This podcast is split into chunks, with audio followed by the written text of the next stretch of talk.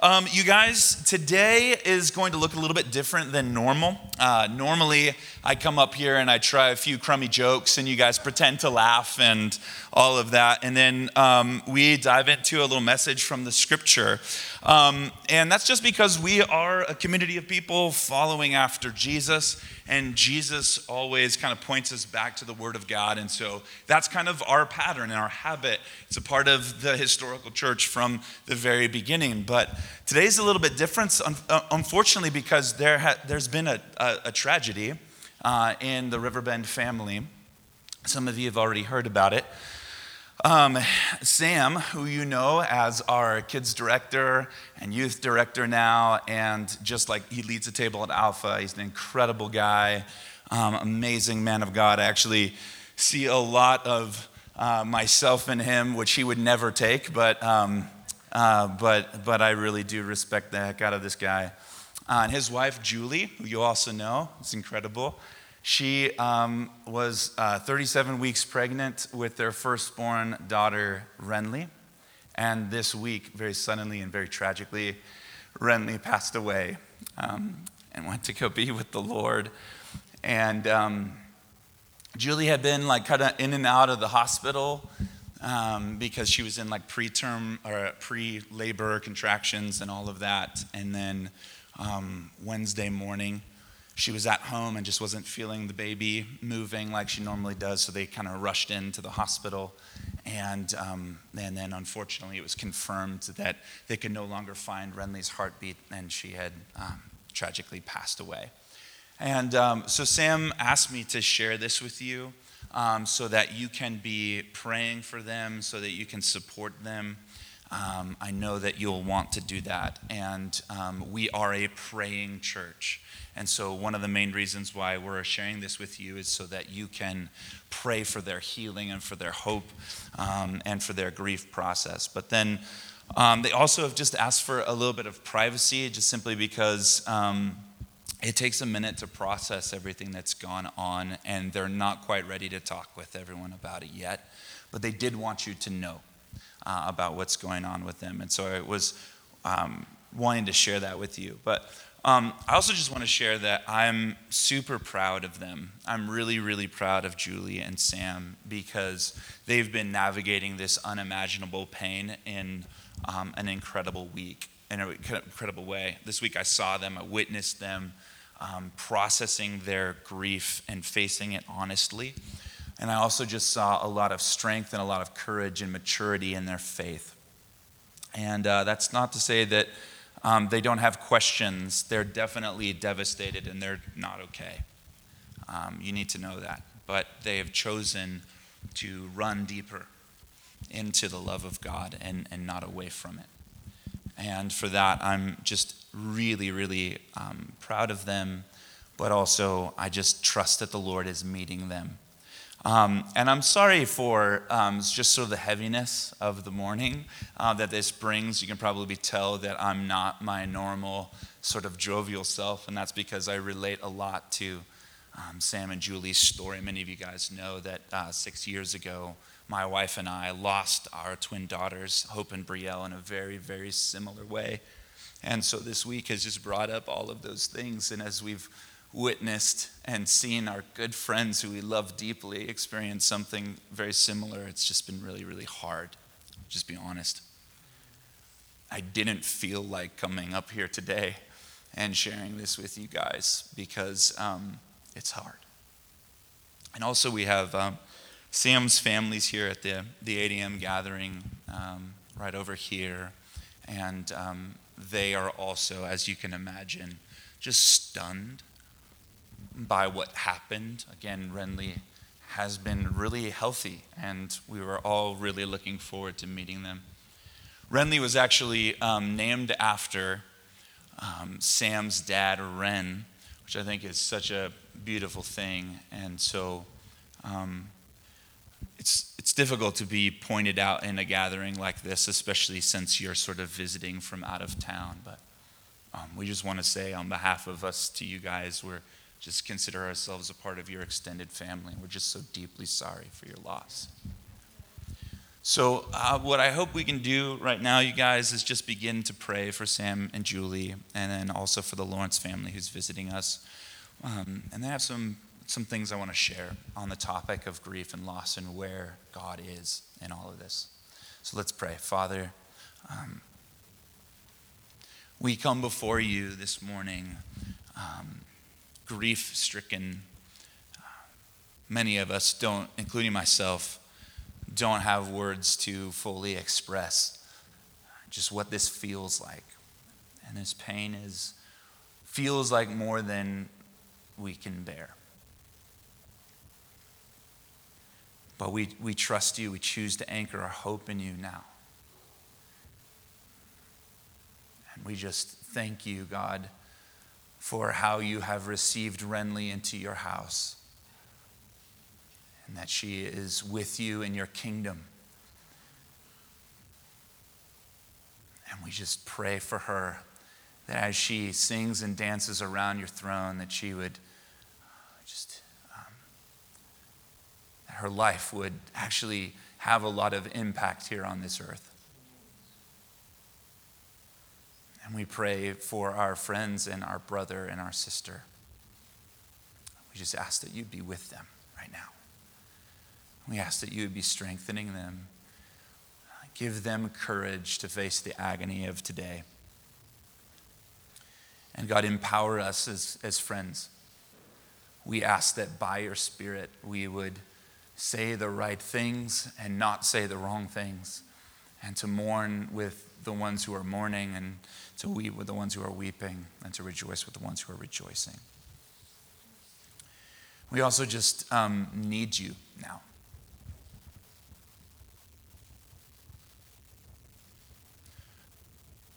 It's a very American thing to do to just sort of gloss over pain with um, superficial emotional band aids. To just kind of like offer platitudes and sort of mask over the pain that we're feeling. But God, we, we can't here in this situation. We need you. We need your help. You said that you are a very present help in time of need. And so we just call on you for that. And we, in the name of Jesus, just ask that you would, in fact, make good on your promise today and that you'd be near to us and near to our to Julie and Sam. In Jesus' name we pray. Amen. So, you guys, I, I woke up yesterday and um, knowing what had been happening with Julie and Sam, and Sam had asked me to share with you guys about what happened. And I was just feeling the need to go kind of completely off script today. Um, I'm supposed to be teaching on hypocrisy and judgmentalism in the Sermon on the Mount and removing logs from our eye before we can address the specks in other people's eye and how we can see the world clearly and all of that. It's a really important message from Jesus that we need to hear, which we're going to get to uh, next week. But um, I just dropped something pretty heavy on you guys. And right now, we're all just kind of thinking about our friends. We're thinking about our friends and what they're going through. And they're literally in agony right now. Right now, they're in agony, and we're sort of feeling that angst ourselves. And to be honest, uh, Julie and Sam are not the only ones who are reeling from very real suffering and pain. So, according to the last statistic that I read a couple of years ago, 30 to 40% of moms experience infant loss in one form or another. Um, that was a couple of years ago. I don't know what the most current stat is. And again, many of you know our story. Um, my wife, uh, uh, May 10th, 2015, Mother's Day, um, is the day that we lost our daughters, Hope and Brielle, again, in a very, very similar way. Um, so, um, my sisters in law, too. Like two of my sisters in law, I've got four sisters in law, two of them have experienced infant loss. I know many of you have as well. Um, this year, there have been many women, more than a couple, in our little church who have lost babies as well. And the death of a child is agonizing and it's horrifying because it's really probably the most unnatural thing for a parent to experience. Our kids are meant to outlive us. Our kids are meant to carry on our family line and to hopefully go further than us in our discipleship to Jesus and to like carry on our legacy of like fulfilling the mission of Jesus here on the earth. And when natural evil, things like disease and biological anomalies, which in all indication that's probably what it was in Renly's case, they, they, when they cause death and disease and stuff like that, it's just, it's just hor- it's horrible. And um, it's not just infant loss that, that we're going through, although that is a very real thing that we're all feeling in this moment. We've had friends uh, very recently, this last month, who've lost loved ones and family members to COVID. Um, one of my dearest friends, who is a part of our family here at Riverbend, she lost her sister in the prime of life to this fluke illness. And then my sister in law, she's in her early 40s and she's got stage four cancer. And we just got another scan this week, and it's not looking good. Brooke, one of my best friends and one of the co pastors here at Riverbend, he's on a leave of absence because of a chronic, severe, ongoing illness with his son. So um, I'm just looking at a room full of people who've experienced a fair amount of suffering and evil. That's just the nature of life in this world. Ill, illness and death is heavy and is a part of life on earth. Now, as a general rule, when you come here to church, especially on just like what a beautiful day it is outside and everything that we have to look forward to for the rest of our weekend and all of that, it's like we want you to leave here feeling like your spirits are uplifted, feeling lighter and not heavier. And that's not because we have like an artificial expectation that everything is awesome which, by the way, is an annoying song. The message is dumb.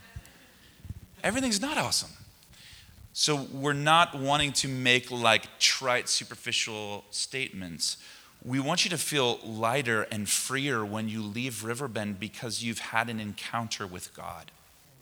So, for example, I'm, I'm starting to prepare for our series on Advent, which is Christmas time. And since the second century, the historical church has celebrated the coming of Jesus in Bethlehem as a time where God ushers in his love, joy, hope, and peace. So when we think about Jesus coming into the world, that's what we should be feeling and picturing. So it's our firm belief that when you encounter Jesus, that's what you leave with. You leave being filled by his love, by his joy, by his hope, and by his peace. So, Jesus in the Gospel of John says, My peace I give to you, my peace I leave with you. So he's saying, yet, yeah, life is heavy and there's all kinds of suffering in it. In fact, Jesus promises us that we will, in fact, face suffering. But he says, My peace I'm going to leave with you. You carry the peace of Jesus with you. Now, I know what I'm saying I know how that hits those of us who are cynical. And there's many like millennials and we're Pacific Northwesterners, and so we tend to be a bit more cynical, and um, that's okay. Um, I also know that some of you are still just kind of stunned by what you heard about Renly, or maybe you're sort of new to the family, you don't know who we're talking about, but you're like, gosh, this, this is horrible, this is hard. So, whatever the case, like I know what some of these things are, uh, what they mean to you, and how they may be hitting you. So I'm not saying that Jesus is offering a superficial emotional band aid to cover over or mask your pain um, in an artificial way. I'm saying that as you experience loss and as you grieve with your real suffering in life, in the presence of God, He gently heals you over time and He. Um, and he wants to make you whole. That's actually one of the main messages of the Sermon on the Mount. He wants to make you whole, and it takes a bit of time. So, as I've been praying over these last couple days, I've just been feeling like God wants to do a little something different in our gathering today. Um, so, we're pivoting. We're going to be talking about something a bit different. I think the Holy Spirit wants to guide us into um, some more of His peace today. And I think the Lord wants to do some healing here in the room today. So, we're going to invite the Holy Spirit in a moment um, to just bring healing to, um, to our souls, to our emotions. And He's good like that. So, 34, I've been pastoring for a minute now, and um, I've also gone through a fair amount of loss and grief and suffering myself, mainly in the loss of my daughters. And I've found that we generally have two big questions for God uh, when it comes to this kind of loss. Really, there's hundreds of questions, but I've found that they basically fall into these two basic categories. Here's the questions How could this happen? Like, this is the why God question. Why did this happen? How could God allow this to happen? What's going on right now? And the second one is um, how can I make it better? How can I make it better? How can I possibly go on in this life now after losing a family member, or after the cancer diagnosis, or after the death of a marriage, or the death of a job, or the death of a dream, or something like that? How can I make this better? Or how do I heal from this? And then, if you're on the outside of this situation, as most of us are in this case, we want to know how can we help? Like, how can we help be a part of bringing healing in this situation? So, I just want to look at these questions um, together biblically, and then we'll um, ask God to bring healing, and we're going to actually um, welcome the Holy Spirit here into the room. He is welcome here, He is in all of us, but He loves to be invited. And we're just going to ask Him to do a work of healing in our hearts here as we um, wrap up today. So, again, that first question how does this happen? Where is God in all of this pain? Where is God in all of the evil that we see in the world? This is a question we've been asking even prior to things like Renly passing away, just due to COVID and all the madness over the last little bit. Um, and there's um, there is a theological idea known as theodicy, and theodicy is uh, a way of um, understanding God's relationship to the evil that we experience in the world. What, where is God in the evil that we experience in the world? It's a massive topic we're not going to do deep dive on, but uh, the short version is that uh, the way that the, the Bible would describe evil is evil is anything and everything really that's wrong with the world. It's disease, illness, it's also the, the kingdom of darkness and um, things like that. Um, and the Orthodox Christian belief, as you know, is that God is everywhere, sees everything, and he has power or authority over everything. So if he's good, then why is there so much evil in the world? That is the central question of theodicy. We want to know why, if God is who he says he is, there's so much evil going on around us. Now, um, there's lots of facets to the debate, which we're not going to do justice here. I don't want to give you like a half answer or anything. But from a biblical perspective, it comes down to your view of God's sovereignty. Mainly from the book of Isaiah. And sovereignty is the idea of how God chooses to rule over the universe that he created. So, God is, in the language of Isaiah, sovereign or in control or ruling over the universe. And so, your view of sovereignty is how does He do that? And in what way does He rule over the earth? And then, secondly, it has to do with your view of God's providence. That's how does God's perfect will, that is morally perfect and awesome and beautiful and right and good and true and all of that, how does God's perfect will interact with the details of real life in a broken world. So, how do we see God in, in and moving in all of this? How does His will interact with what we experience in the world? So, I don't want to do more harm than good, so I'm not going to give you half answers to any of this. But when you hear people say that everything happens for a reason, it's all part of God's plan, and things like that, that's saying something very specific. It's communicating something very specific about your uh, view of God's sovereignty and providence. And we heard a lot about a lot of this when um, we were uh, when we lost our daughters. A lot of people saying, you know, hey, listen, everything happens for a reason. All of this is a part of God's plan. And um, it's, it's not even, there's a lot of truth to, well, many people saying that, but what we felt was just sort of like this weird dichotomy because a lot of those comments were coming from the same people who had weeks prior because our daughters were sick leading up to their birth and their, their, their passing that they had said you know god told me that he's healing your daughters. Don't have to worry about it. Your daughters are going to be totally and completely fine. They're healed in jesus name and all of that. And then the next week when they pass away they're the same people who are saying you know all this happens for a reason. It's all part of god's plan and I'm not saying this to like erode the fabric of Christian society, but I am saying this to say we're not really thinking clearly about God's relationship to our pain and our suffering and evil in our world. Because we're saying things about God that contradict Him, that contradict the scripture, and even contradict ourselves and our own views. So the real question is, where is he really in all of this? And I, there's a lot that I don't know because there's a ton of mystery and there's a ton of marvelous depth to this. But I have, in my study of the scriptures over the years and in my life with Jesus, feel like I've come to a couple conclusions. And there's a, several things that I know for sure. And the first thing that I know for sure is that God created the universe good. Genesis chapter 1, six different times he says that he saw what he has made and it was good. And then the seventh time, which is really significant in biblical numerology, the seventh time in Genesis 1, he says it's good. He says that's very good. So the opening scene of the scriptures, the origin story, the sort of uh, way that we frame all of existence is that God knows how to create good stuff. And He actually created it with your flourishing and with your good in mind. In fact, he, he, he, in, in the Garden of Eden, it's the Garden of Delight. You've heard me say that again and again. The Garden of Eden is the Garden of Delight. And the idea that God has for you and for me, his original design, his original plan, includes what the biblical authors call shalom, which is still the, he, the Hebrew greeting today, like 6,000 years after these words were penned.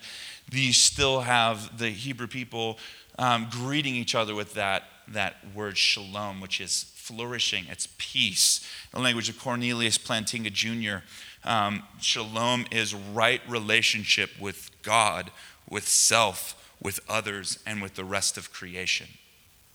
And the opening image of the Bible depicts God making everything good peace and delight in relationship with God. We know that. I believe we can say we know that for certain. That's God's original design.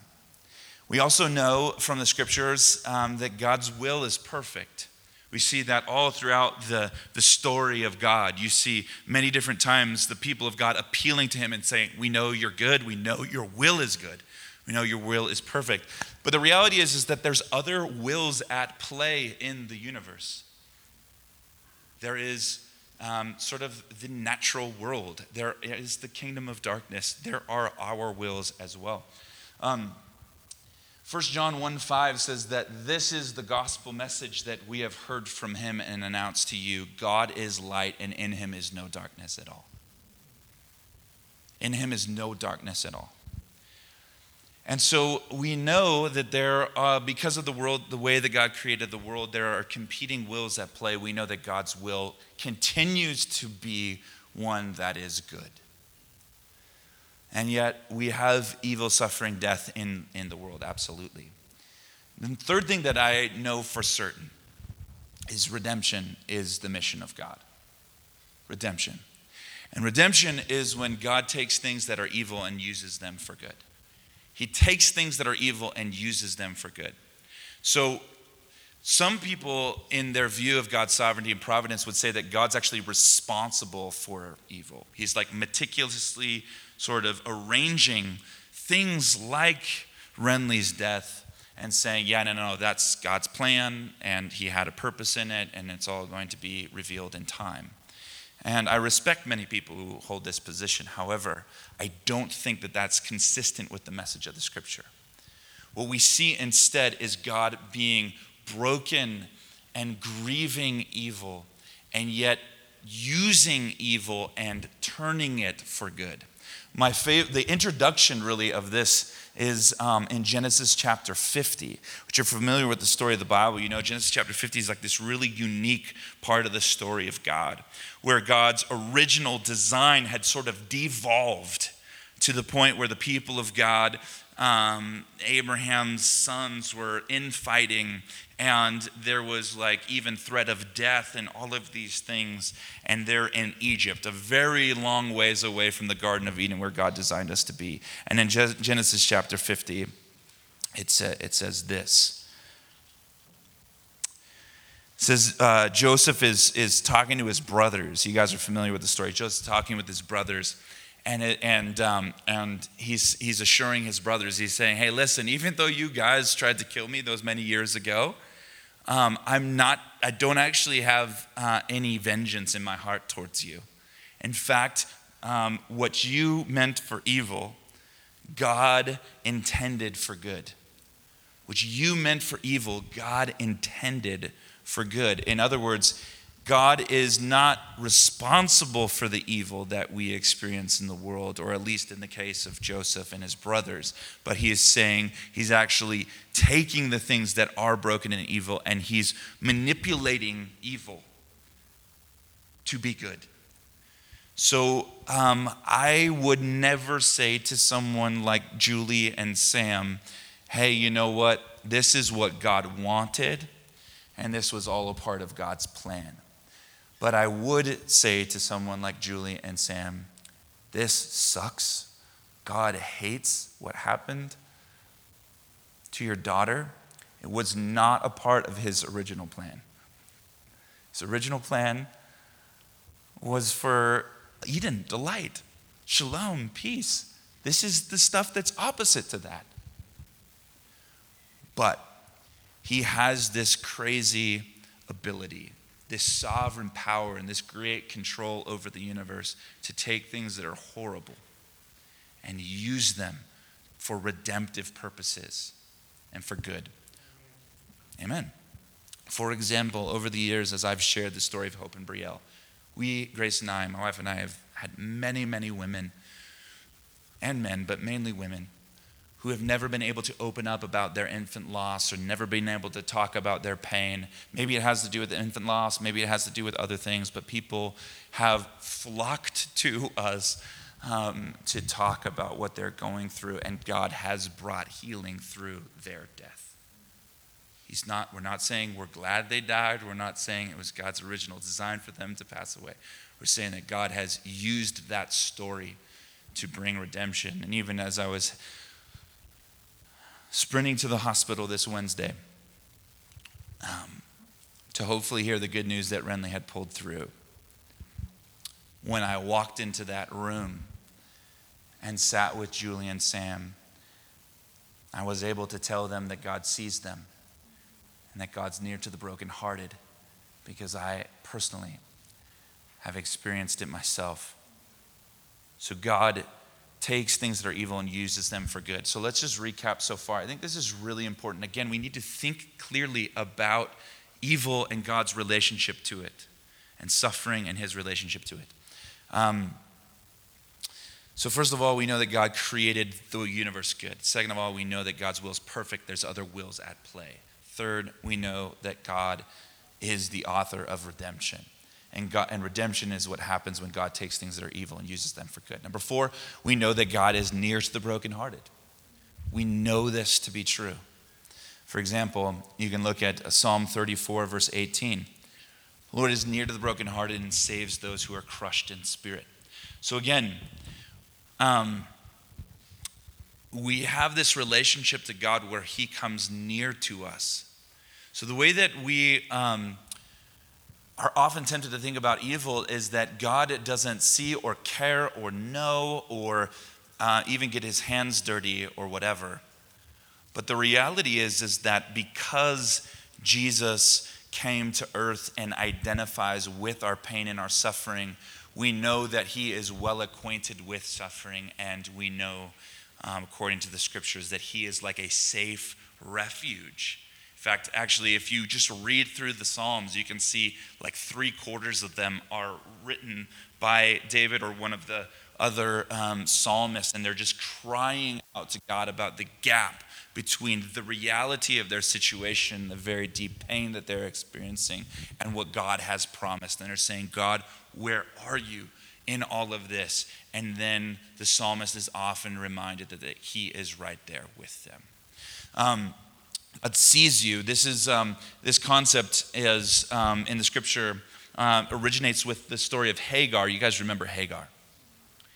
Hagar gets a really raw deal, um, where she's impregnated by Abraham, who's supposed to be God's man, and he and Sarah really screw it up. Sorry for if that that language messes you up or is offensive to you. But reality is that Hagar gets a really, really raw deal. She's essentially cast out of the only home that she's ever known with her son Ishmael in the middle of a dry desert. And um, she's left with basically nothing. And then God shows up and God speaks to her and he speaks blessing over her and over Ishmael. And then this is what Hagar says. Says this, she gave this name to the Lord who spoke to her, "You are the God who sees me." For she said, "I have now seen the one who sees me." So this is something we need to remind Julie and Sam. And these are the kinds of reminders that we need when we're going through suffering is that God is not aloof or standing far off. He sees us in our pain. He also understands our pain. Isaiah chapter 53, this is, in fact, one of my favorite scriptures on the subject. Verse 3 says, He was despised and rejected by mankind, a man of suffering and familiar with pain. Like the one whom people hide their face, he was despised, and we held him in low esteem. And surely he took up our pain and bore our suffering, yet we considered him punished by God, stricken by God, and afflicted. So, this, this anointed one, this king, this one who is um, coming to save us in the language of the Bible, he is well acquainted with grief. So, not only does he see us, he understands and he empathizes with our pain. That's important. And then, of course, um, the, the, the, the scripture, I think probably the only thing that really brings hope in a situation like this is the promise that God is with us. We were reminded in Isaiah that, that um, when Jesus comes, or when the, the promised one comes, he is going to be called Emmanuel, or God with us.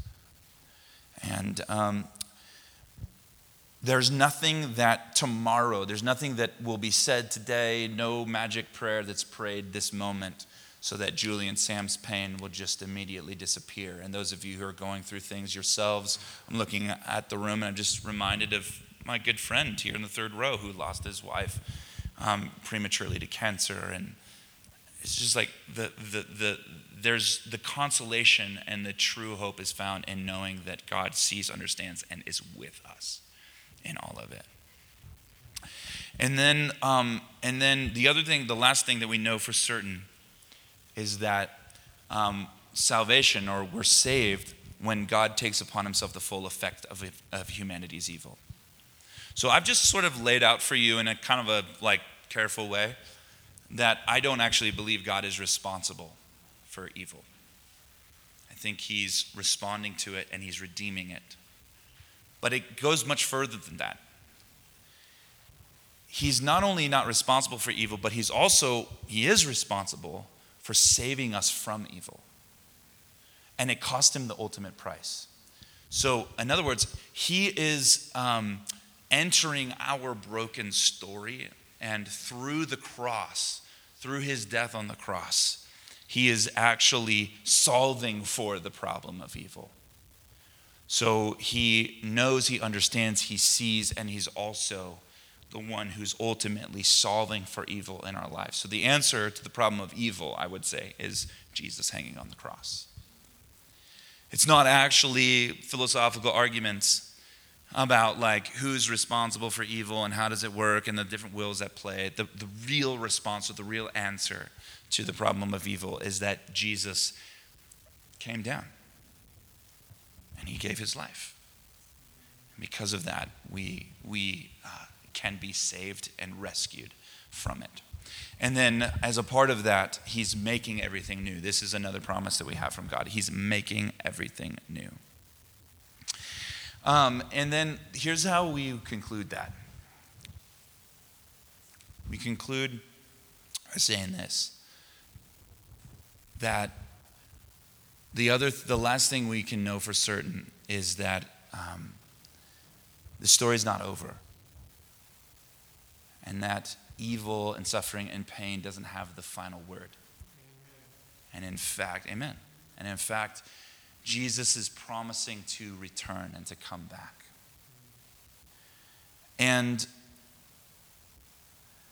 I am devastated that Renly had Renly passed away.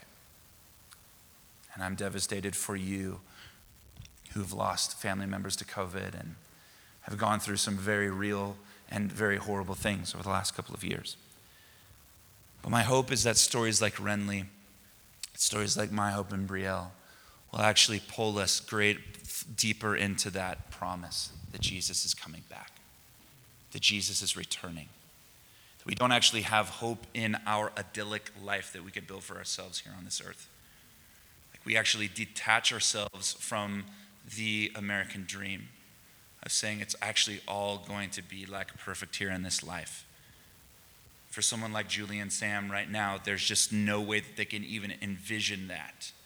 Their life is not whole, and it won't be whole.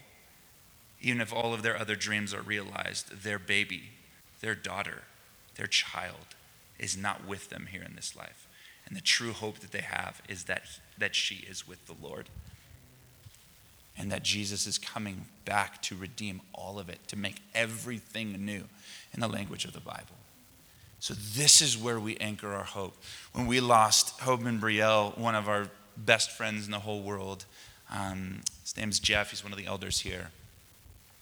And he said to us, he said, You know, what's happened as um, you lost the girls is that we see something new in your spirit we see something that's been awakened in you, that your hope is in the real resurrection, and that your heart has been pulled halfway to heaven. And that's what the loss of a loved one, the loss of somebody like Renly, the loss of Hope and Brielle, that's what, that's what it should do in us. It should um, spark in us a, a sense of desperation for the coming kingdom of God should spark in us a sense of longing for the return of Jesus. And so, right around the same time we lost Hope and Brielle is right around the same time where we felt God was cementing our calling to plant this church. And the reason why was because we felt like, you know what? Let's get on with our assignment. Let's get on with the mission that God has given us because we just want to move on. We just want to get to when life is whole again. We just want to be in the resurrection, in the new creation. So, as you seek to want to help, um, I would just say that, um, like Jesus, our words um, oftentimes will come up short when it comes to helping Julie and Sam. But our presence and our care for them and our love for them will, will speak volumes. And um, there's some other things I wanted to say, but I think I'm going to skip. Because I just want to open up some time for um, healing prayer. I want to invite the Holy Spirit. And um, again, I apologize for how raw and how, like, um, I might be coming to you right now because um, the truth of the matter is is that I'm I'm actually not okay this morning either. And so um, so this may have felt like a very different kind of a message and a very different kind of a time, and it is. But um, I felt like what God was asking me to do was to show up exactly how I am today, which is not great, and to just teach about what we know is true and then invite the Holy Spirit to come and heal. So God is present in our suffering and in our pain. Um, I uh, suck at poetry, but um, I tried it once. And it was when I was trying to find words for what I was going through. And it was um, on the one year anniversary of my daughter's passing. And um, uh, my which also happened to be Mother's Day, right? So it's just like a really sucky thing. Still continues to be a horrible thing. Um, Mother's Day is not the same for our family, for my poor wife. Um, but I felt like the Lord had put something in my heart, and I wanted to somehow get it out on paper, and so I did. And it's I had a friend do an art piece associated with it, and it hangs up in our bedroom, and it's something that I look at often. And as I was um, just coming awake this morning, I was reminded of the poem, and I just thought I would share it with you. Um, and it's written from the perspective of my daughters um, in the presence of God. It says this Love's light is shining all around us, and face to face we gaze upon its source. And he holds us gently, speaking softly, while he holds all of power in his hands. And we dance to love, and our voices are lifted all around his throne. And we heard that you have something called tears, and that it gets dark where you are. Did you know about love's hands or the scars on his feet? He says they're all that's left of pain, and that by his wounds you're healed. And we see love preparing the table like the feast is coming soon. And his horse is standing ready at the gate. For when he tears open the sky.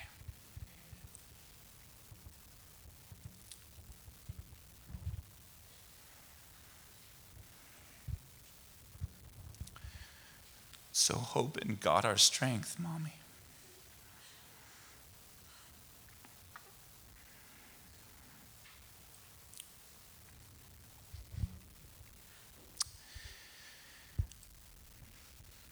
Because love is one day closer now.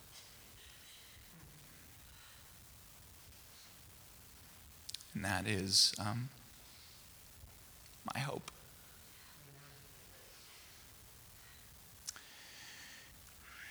That love is one day closer. Um, would you just open your hands with me?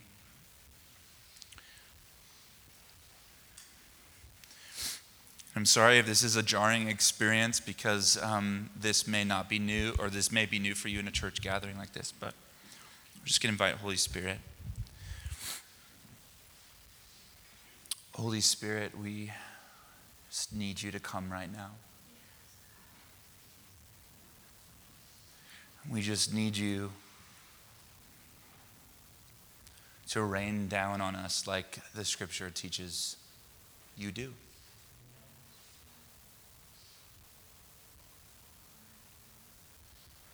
I just feel like for somebody here in the room, there's um, the scripture out of Second Corinthians chapter 1. It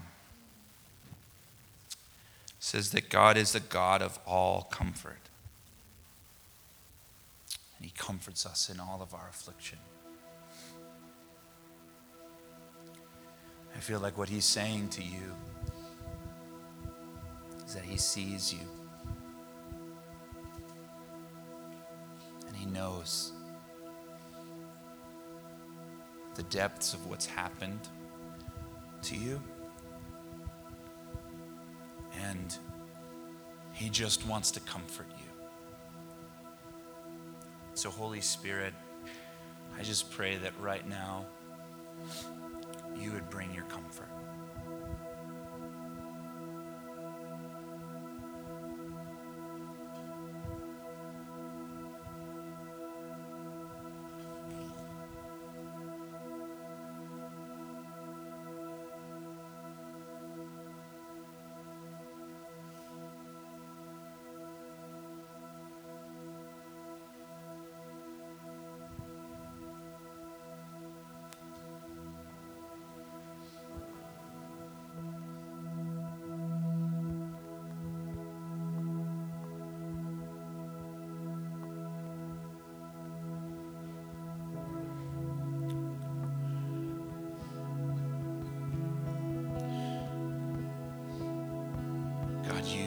Say that you're near.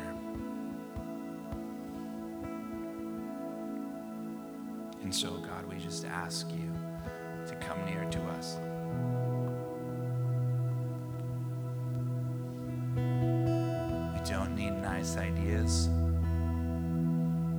We don't need superficial emotional band aids that cover over real grief and real pain. Is the hope in your victory. What we need is your nearness.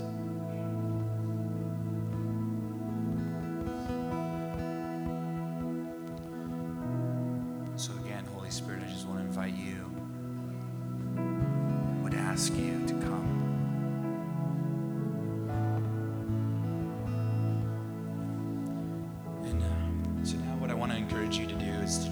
notice what's going on in your spirit right now.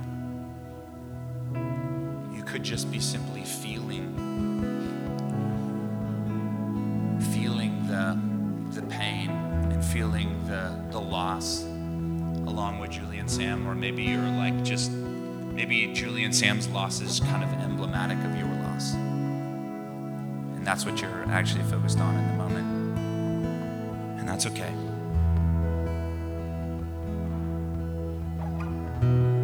As you take it to Him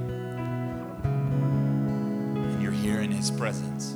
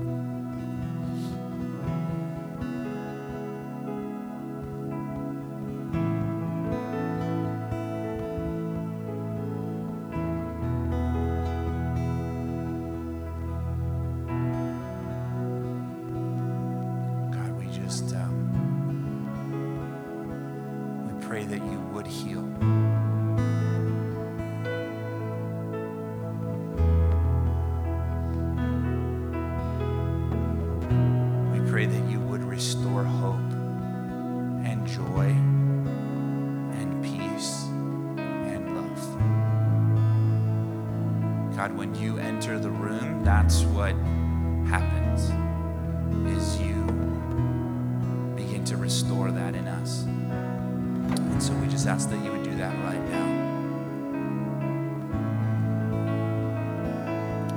So we're just going to continue in this time where we respond to the healing of God. And um, so we're going to sing a couple of songs. I think that kind of ushers us well